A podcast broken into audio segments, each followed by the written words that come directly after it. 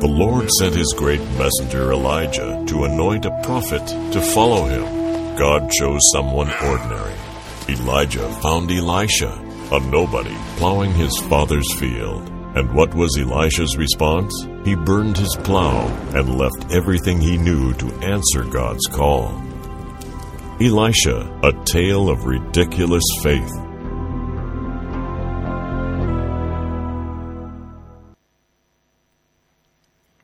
Been a, real uh, growing anticipation of launching this conversation around the life of Elisha. And uh, I've had people texting me and emailing me and speaking with me, and really ready to take a next step, really ready for God to stretch us and grow us in our faith. And uh, to actually be people who demonstrate a ridiculous faith. Ridiculous in the good sense of the word. You know, like fully sick means good, not really bad. And this is ridiculous faith, is like really good. Um, and uh, so we're going to take a real deep dive for these four weeks, and, and I want you to take the deep dive with me to not just, not just, but I mean, be here on a Sunday, but not just uh, kind of wade in through the shallow end and, and, and, splash around there, but, but come on a deep dive. And there's a few extra things that you can do. First of all, uh, if you're part of our e update list, we sent out uh, an email just uh, on Thursday which previewed the passage or, or, or the sort of expanded part of the Bible that we're going to be teaching from today. And it's a really great habit if you, if you know ahead of time. We don't always send that uh, information out, but if we're going to do that for the next four weeks so you can get a handle on it. And that, that could be because you're not uh, familiar with the, the story of Elisha, and that's fine. That's great. That's why we're here. We want to learn about Elisha and his story and learn principles that we can apply to our own faith. Although maybe you think you are. Oh, I know everything there is to know about Elisha. I know what underpants size he is. I know every. Well, yeah, but you know what? God has always got more and fresh revelation every single time we open the Word of God. And so take a deep dive with us. Read ahead. We're going to send you the, the preview uh, passage. In four weeks, we're not going to cover everything about Elisha. It's, it's, it's uh, you know, probably obvious to say that. And so there's a lot more to his life and to his story that will help us better understand what God's going to show us. If you're a Bible app person on your phone or your, or your tablet, um, there's a functionality there called plans. If you go to the index called plans, and you can type in in plans search, just type in Elisha, and there's a 13 day uh, reading plan and devotional plan from this actual teaching series, Elisha, A Tale of Ridiculous Faith. And I did that myself uh, a couple of months back just to kind of start to on ramp me and my faith. Uh, I'm going to go back and do that again over this four weeks, 13 days. It doesn't matter if you do 13 consecutive or you can binge, uh, uh, read it, you know, in one, it doesn't matter, but the, it's there. These resources are there. So I encourage you to, to do that and really take a deep dive and see what God does in you and through you and through us corporately. All right, Elisha. It's not a name we hear too much about, but he's, he lived. And uh, let me give you a bit of context. So, around the time of Elisha, he was preceded by a guy named Elijah. I don't know why God, because this confuses some people. Elisha, Elijah, who's okay? So Elijah came first. He was a prophet. Uh, prophet someone that speaks God's word, God's, God's thoughts to, to, to a person or, or, people. And Elijah was a prophet, and he was this really, really well known prophet in the area. Like a, he, was, he was like the rock star of his day. He, he had moves like Jagger before Jagger had moves like Jagger. And uh, one day, Elijah, God spoke to him and said, Go and find a guy named Elisha and I want you to be his mentor. I want you to actually train him up in the what you know the things that you know and the things that you do. And I'm going to ultimately hand over what I've given you, Elijah, to Elisha when you, Elijah, die. Elisha will pick things up and be my voice. So, Elisha when Elijah, you, you're getting this, right? This is a really important thing to understand. This is not Elijah, a tale of ridiculous faith. So, got to figure out which who's who in the zoo here. So, the first guy, Elijah, when he did eventually die, Elisha prayed to God for a double portion of what God had given Elijah. The churchy word is uh, the anointing, the power of God. Elisha said, God, whatever you had going in Elijah, I want double that. That's a pretty cheeky prayer to pray, isn't it? But why not? You got nothing to lose. What's the worst thing that happened? God say no, being greedy. Well, God didn't say no, God actually said yes. He gave Elisha a double portion of the anointing that Elijah had, and Elisha, in his lifetime, performed twice as many miracles as Elijah. And more miracles through God's Spirit working in him than anybody in recorded history apart from Jesus himself. So you've got to think maybe we can learn something from this guy about faith and about principles that apply to us. What I want to, us to understand, though, before we take this deep dive, is Elisha, when Elijah came looking for him, Elisha, he was an ordinary guy living with his parents, probably 30 something, and, uh, and his job was uh, driving oxen, uh, driving a plow behind a couple of oxen. Not exactly the top of the career food chain. So, this is what's recorded of their first encounter. Elijah, this is have, after God said to go and find the, the mentee, Elisha. Elijah went straight out and found Elisha, son of Snapchat, in a field.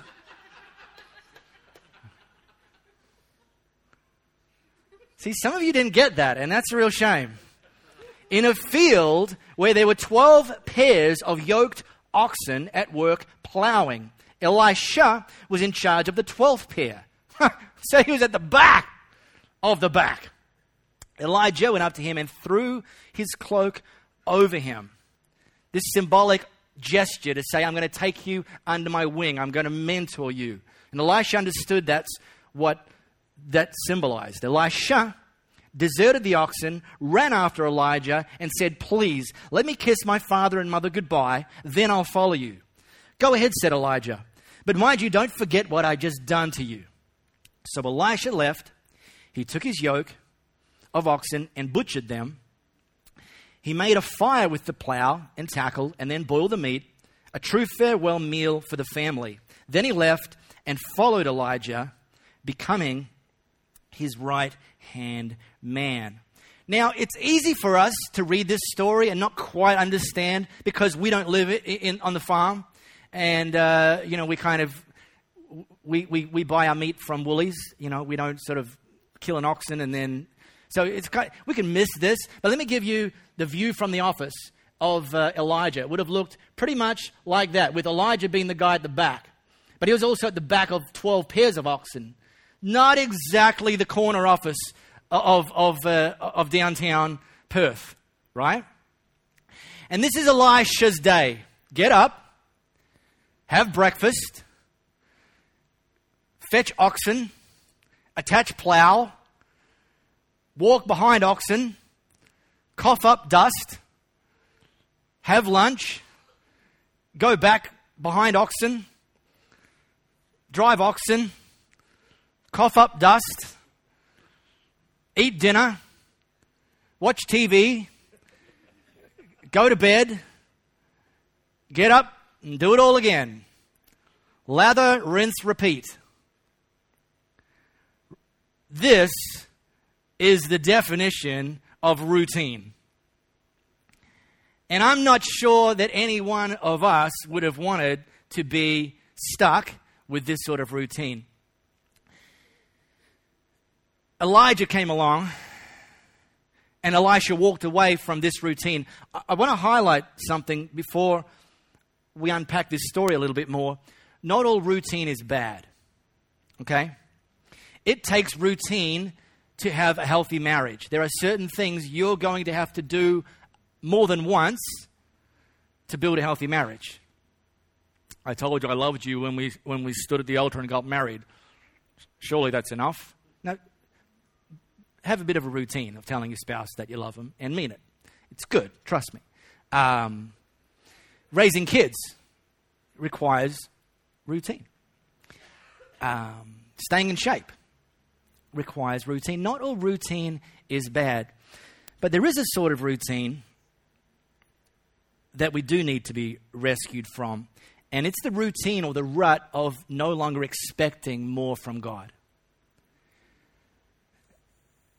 See, in my experience of church leadership, 20 years of church leadership, I've observed that not everyone's in danger of ruining their lives, but a lot of people are in danger of wasting their lives from just getting into this routine with God of, yeah, that that's enough.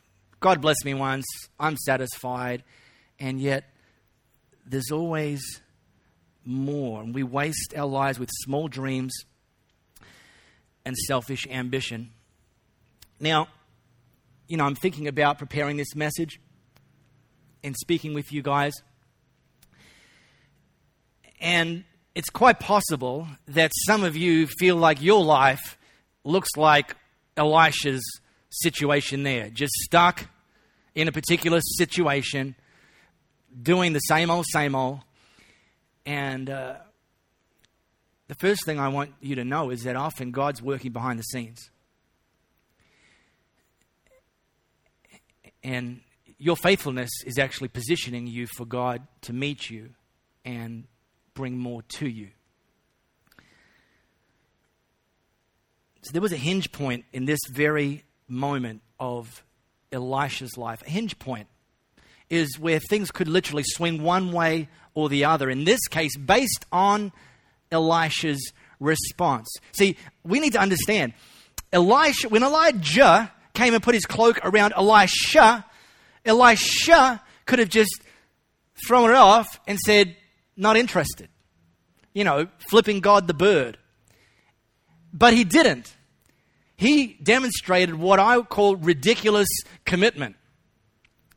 We read his story. Now, I don't have time to go into too much today, but I want to draw a couple of principles out of this story where Elisha immediately said goodbye to his mother and father, burnt the plows, killed the oxen. And one thing I've observed is a lot of people count the cost of burning the plows leaving stuff behind when God calls them forward. It's also critical that we count the cost of not burning the plows. Because if Elisha had not burned the plows, we wouldn't be reading about him today. We wouldn't be looking to him as an example of faith, of ridiculous faith, if he hadn't first demonstrated ridiculous commitment at the hinge point when God was asking him to really go in a radically different direction. So we need to understand, we need to understand that you don't have to understand fully to obey immediately.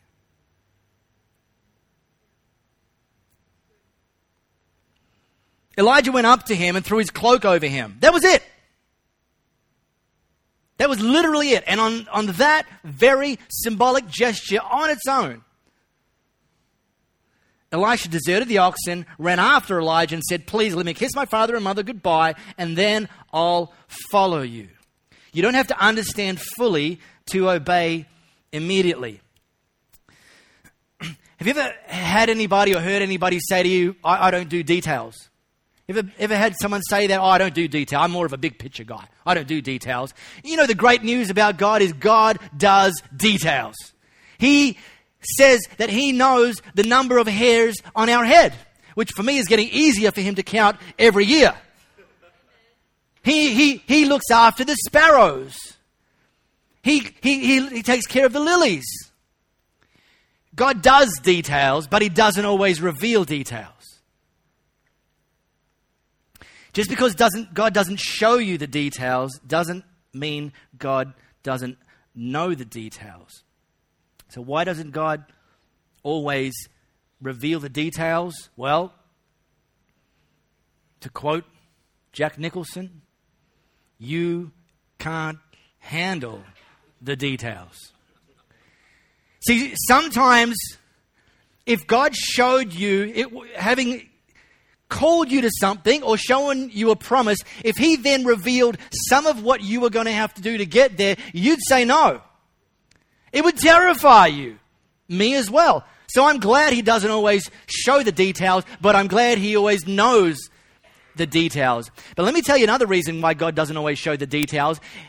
It's because He wants us to live by faith. If we know all the details, we are no longer living by faith. We're just following the bouncing ball. Last year, I went on a ministry trip uh, to the US and uh, spent some of the time uh, around uh, LA in Southern California. And uh, my itinerary required me to go up and visit a, a buddy of mine leads a church in Santa Cruz in Northern California. Now, LA, West Coast, West Coast is the best coast. West Coast, LA down here, Santa Cruz there, and then San Francisco about an hour north of Santa Cruz. So one option I had was to get on a plane in LA, fly to San Francisco, and then my buddy was going to come pick me up and we drive an hour to Santa Cruz. Okay? Yeah. About a one hour flight, so it's kind of like Sydney to Melbourne flying. But it doesn't work that way because you have to get to LA about three hours before your flight, having driven through some pretty merciless traffic to even get there. Uh, try not to be conned by somebody pretending that they need 20 bucks, because oh, that's never happened to me. And, uh, and LAX is, if you've ever been there, it's like, uh, yeah, you want to you want to you want to scare people into following Jesus because they don't want to go to hell. Take them to LAX. It's a preview of what hell looks like. Then you fly to San Francisco. Then I got to check my bags off, and then my buddy's got to pick. It was going to be about a seven-hour trip if I flew. So I thought, nah, road trip. Yes. So I hired myself a big truck. Now, truck, you know, we call them a four-wheel drive here, but not there, with truck. And uh, oh, it's cool. Really cool. I got a free upgrade, actually. I'd hired a small truck, and they, oh, we haven't got any small trucks. Would you want a big one? I'm like, heck yeah. So, um, but here's the thing I'm this, uh, you know, skinny little white boy going to travel from LA to San Francisco. And I nev- I'd never been there, and, you know, they don't sell you a, a, a UBD some of you don't know what a UBD is. Uh, so I said to the guy at the rental car company, Can you make sure you, you give me one with a GPS in it? And so he gave me one with a GPS in it. Cost an extra four bucks a day. I'm like, yeah, great.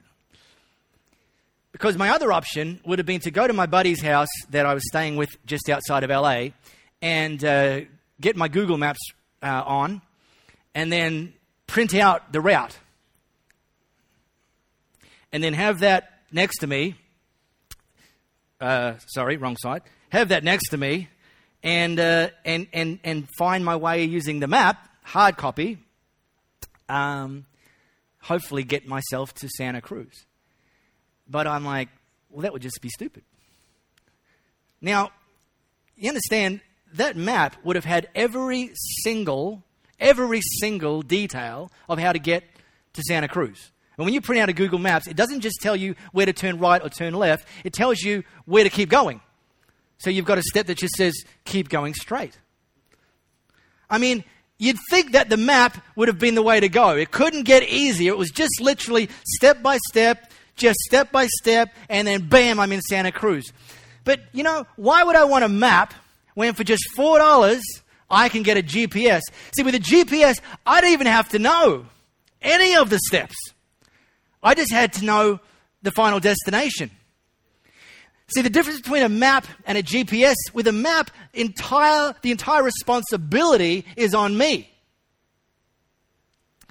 But with a GPS, the only thing I need to know is the destination. And then I just do what the GPS tells me every single step of the way. I don't even know, need to know two steps away. I just need to listen for the next step and then do what the GPS says.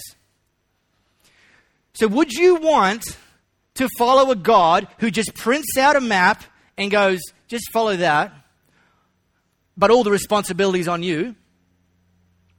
Or follow a God who operates more like a GPS, where you've got a sense of where He wants to take you, what, what He's promising you, and you say, God, you know what? All the responsibility, or the lead responsibility, is actually on you. And my only responsibility is to simply listen and obey. It's a much better deal to go the GPS route. Important to understand, though, a GPS is only useful if you actually start moving. If you sit around waiting for God to tell you how He's going to hold up His end before you even start torching your plows, you're going to be in for a long wait, possibly even a lifelong wait. And here's a takeaway what always precedes how. This is true in everything. I'd like you to marry me. Really? Oh, yes, I'd love to marry you. What always precedes how? Marriage is so ridiculously stupid as a concept, right? That somehow it's a good idea to hook up with somebody who's completely different family of origin to you, who's lived geographically apart from you, and to think, oh, I know what would be a great idea. Let's come together and be one. And let's share everything. And let's, you know, one tube of toothpaste and we both squeeze it from the bottom.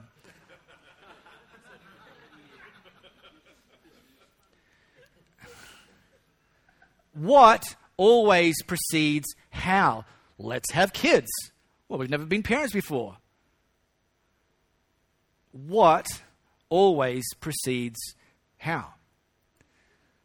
Let's start a business. I've never started a business before. What always precedes how? and don't hate me for this, but sometimes the word from God is simply that just one word go. And what do we say? Where? And he didn't want us to say where, he wants us to say yes. Because what always precedes how. Five years ago, Louisa and I were living in Melbourne, loving living there, looking, probably thinking we're going to stay there. And in December of that particular year, I felt God speak to me and say, Go. And he did throw on back to Perth in, in the kind of instruction, not request. and I had a hinge point right there. Was I going to, we, were we going to demonstrate ridiculous commitment? He didn't say much more. He just said, go. Sometimes he says, stay. Going through a rough patch in your marriage. Easiest thing would be to leave. It's not always the wrong thing, but sometimes God's word is stay. What always precedes how? Sometimes God simply says give, trust, start, commit serve. And our job's to live with a posture of readiness. If we'll do the going, God will do the showing. Tweet that. All right. And then the other thing I want to drill into this morning, and I told you I wasn't going to cover a lot of ground deliberately. I want us to really get a handle on this hinge moment, this, this, this beginning of, of the next chapter of Elisha's story of resting on his ridiculous commitment, those who God uses the most are the ones who hold on to the least. The writer says So Elisha left. He took his yoke of oxen and butchered them. He made a fire with the plow and tackle and boiled the meat, a true farewell meal for the family. Then he left and followed Elijah, becoming his right hand man. Put yourself for a moment in Elisha's parents' shoes. Elisha's gone off to work like he's done every single other day. He's got a steady job, a steady income. Historians suggest he probably, because there was 12 pair of oxen, he was probably working for, for one of the wealthiest landowners in, in his region. So, uh, you know, good steady job. Good work if you can get it, son. And uh, Elisha comes in in the middle of the day one day, which he never did. And he says, um, Mom, Dad, got something to tell you. Uh, um, I've decided to quit my job. Oh, really, son? You know, when you tell that to parents, they go, Really? That's great. Uh, okay. Uh, tell us more. Well, you know that rock star guy, the prophet Elijah? Yeah, yeah, yeah, we've heard of him. Everyone's heard of him. Well, you're never going to believe it. He just turned up in the field. Really? Yeah, yeah, turned up in the field. And, uh, and he threw his cloak around me. And because of that, uh, I've decided to quit my job. And, uh, oh, and by the way, uh, uh, burn the plows and use them as kind of uh, like a barbecue pit kind of fuel, and I'm going to butcher the oxen, right? Which probably didn't even belong to him, so there's a whole other story there. Butcher them and, uh, and cook them, and I want you to come. And, uh, and by the way, it's, it's a farewell feast. I'm never going to see you again. What do you think of that? Right? What advice would you have given Elisha right at that moment. You don't know anything of the next bit of the story at this point. I mean, really, what advice would you have given him? Now, I've got an insight into what advice you might have given him because when I was 26, uh, I was working as a business development executive for the fifth largest company in the world at the time on the graduate uh, career path with them. Uh, I had my own nice company car. Uh, uh nearly mobile phone, um, Nokia. Anyone remember them? And uh, and it only had nine uh, uh, buttons and to text, twenty six letters of the alphabet. But we got by, baby. Um, and uh, I felt God tell me to give all that up and back and go to Bible college. So uh, drove over to see my mum and dad, who'd paid for my private school education in high school and uh, let me live under their roof throughout university um, and eat their food still. Um, and I said to them, Hey, mum and dad, guess what? And I told them the story. And they said, That's great uh, what are you going to do for an income while you're at Bible college? Search me. Um, uh, uh, what are you going to do at the end of Bible college? See, my parents are pretty smart. They get it. If you go to nursing school and graduate, you, you become a nurse. You know, if you go to police academy and graduate, you become a policeman. You go to Bible college, you graduate, you don't become a Bible. You don't become anything. There's no, there's no job. Yeah, I, I, it's probably the, probably the last time I'm ever going to use that gag, Pete. There's something for you to praise the Lord about right there.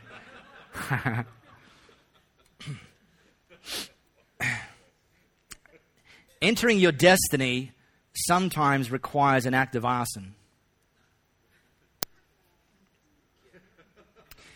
See, because Elisha went one step further than just running after Elijah. He also ensured there was nothing to run back to. And many of us, in order to step into our destiny, we're going to have to abandon our security. It's a matter of surrender.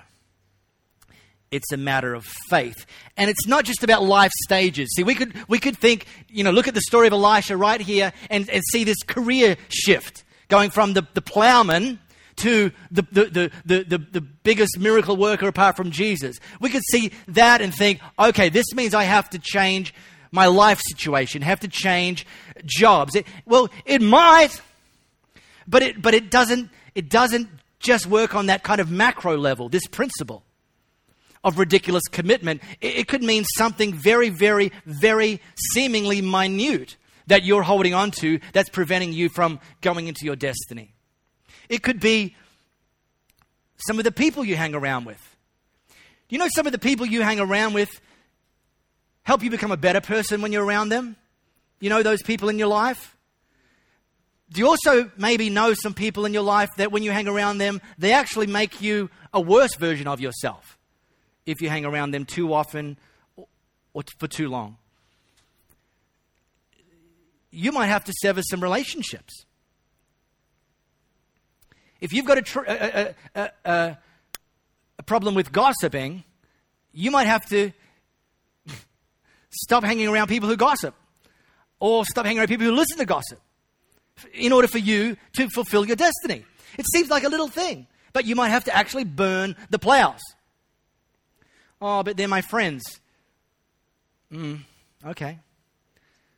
Time for some new friends, better friends. Oh, I'm, I'm showing them the love of Jesus. Really? When you gossip with them? How's that working for you?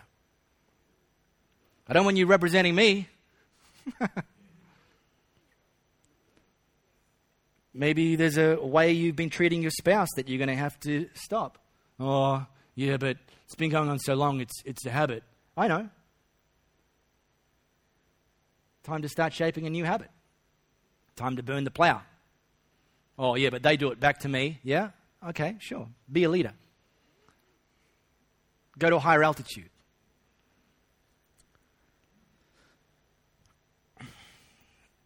working in a job you don't like, and because you don't like it, you're only putting 50% into it and praying to God for a promotion. God promotes on faithfulness, not on half heartedness. So maybe the player you've got to burn is, is, is uh, change your work practices, bring your best, and trust that God's going to build on that. What always precedes how? I heard a great story this week of a guy who struggle, struggles with pornography. There was a time where if you wanted, by the way, the story I'm about to tell you, you know this, but I'm just kind of telling anyway. There was a time when if you wanted to access pornography, you would have to put on dark glasses and a trench coat and go and sneak the long way around into your local newsagent and buy one of the magazines sealed in plastic. Now, they're still there, right? I see them. I don't buy them, but I see them.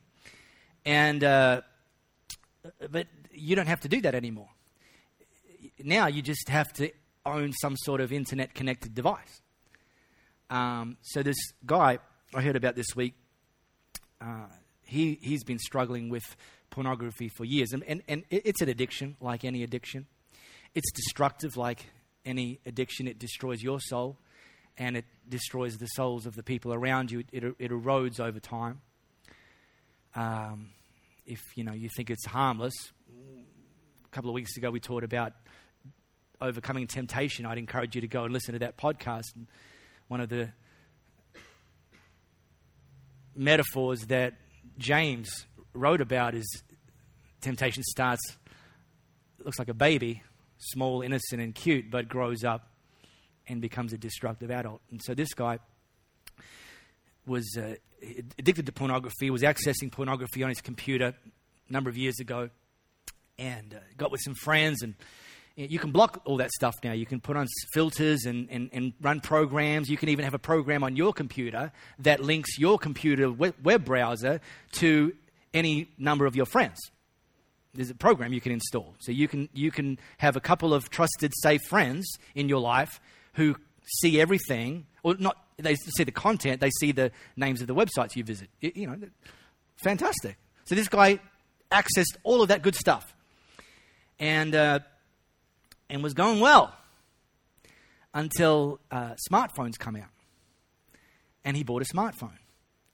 And now they don't come with the same filters yet. I imagine that, that they're coming, but And so he found himself right back at the bottom of the ditch that he was in in the computer days. Uh, and, and after quite a long period of time, struggling with this, he went for a drive with his smartphone and he pulled up to the edge of a canyon and he ditched that smartphone over the edge onto the rocks and drove away and bought himself a little flip phone, the one with nine buttons for all the 26 letters of the alphabet. And he hates that phone. Every single time he has to use it, he can't stand it. But you know what? Because he burnt the plow, he's just one, you know, high tech device away from going back, but he made it in his life so that he could go back. He didn't just follow after Elijah, he made sure there was nothing to run back to. And so maybe, you know, I deliberately haven't answered many questions this morning. A message like this and a story like Elisha's, it often raises more questions than it answers. So you walk away 30 minutes later, 30 minutes more confused. That's why I want you to be here for the next three weeks. But uh, understand these are principles. And the process from here, because what always precedes how, the process from here is, to, is for each one of us to pray to God, show me how this principle applies to me. Show me a hinge point that I need to exercise ridiculous commitment to. Show me something that I need to burn. Show me something that I need to respond to. And uh, see what God does with that.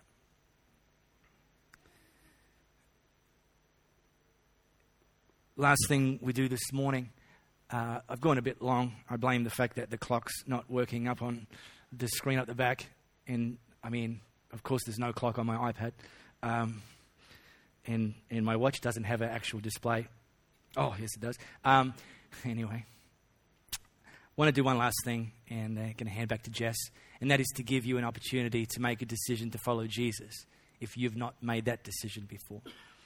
You know, this idea of Elijah putting his cloak around Elisha is kind of symbolic of what Jesus did for us. Jesus came to earth to actually give us the opportunity to follow him, to put our trust in him, to say, wherever you go, I will go. And uh, if you've never made that decision, if you've never said yes to following Jesus, I want to give you that opportunity right here, right now. So, in a moment, for those of you that haven't made that decision, I just want you to put your hand up. And say, Yeah, that's me this morning. We had two people make this decision last week. How many of you need to make that decision this morning? Just put your hand up. When I see your hand, you can put it down, and we're just going to pray for you without crowding you or anything. Just put your hand up real quickly. When I see your hand, you can put it down. Then we're going to pray. I don't want to miss anybody, but this is the absolute most important thing we do every single time we gather as Elevate Church. Just look one more time across our auditorium. If you haven't yet made that decision and you know this is your day, just put your hand up real quickly, then you can put it down.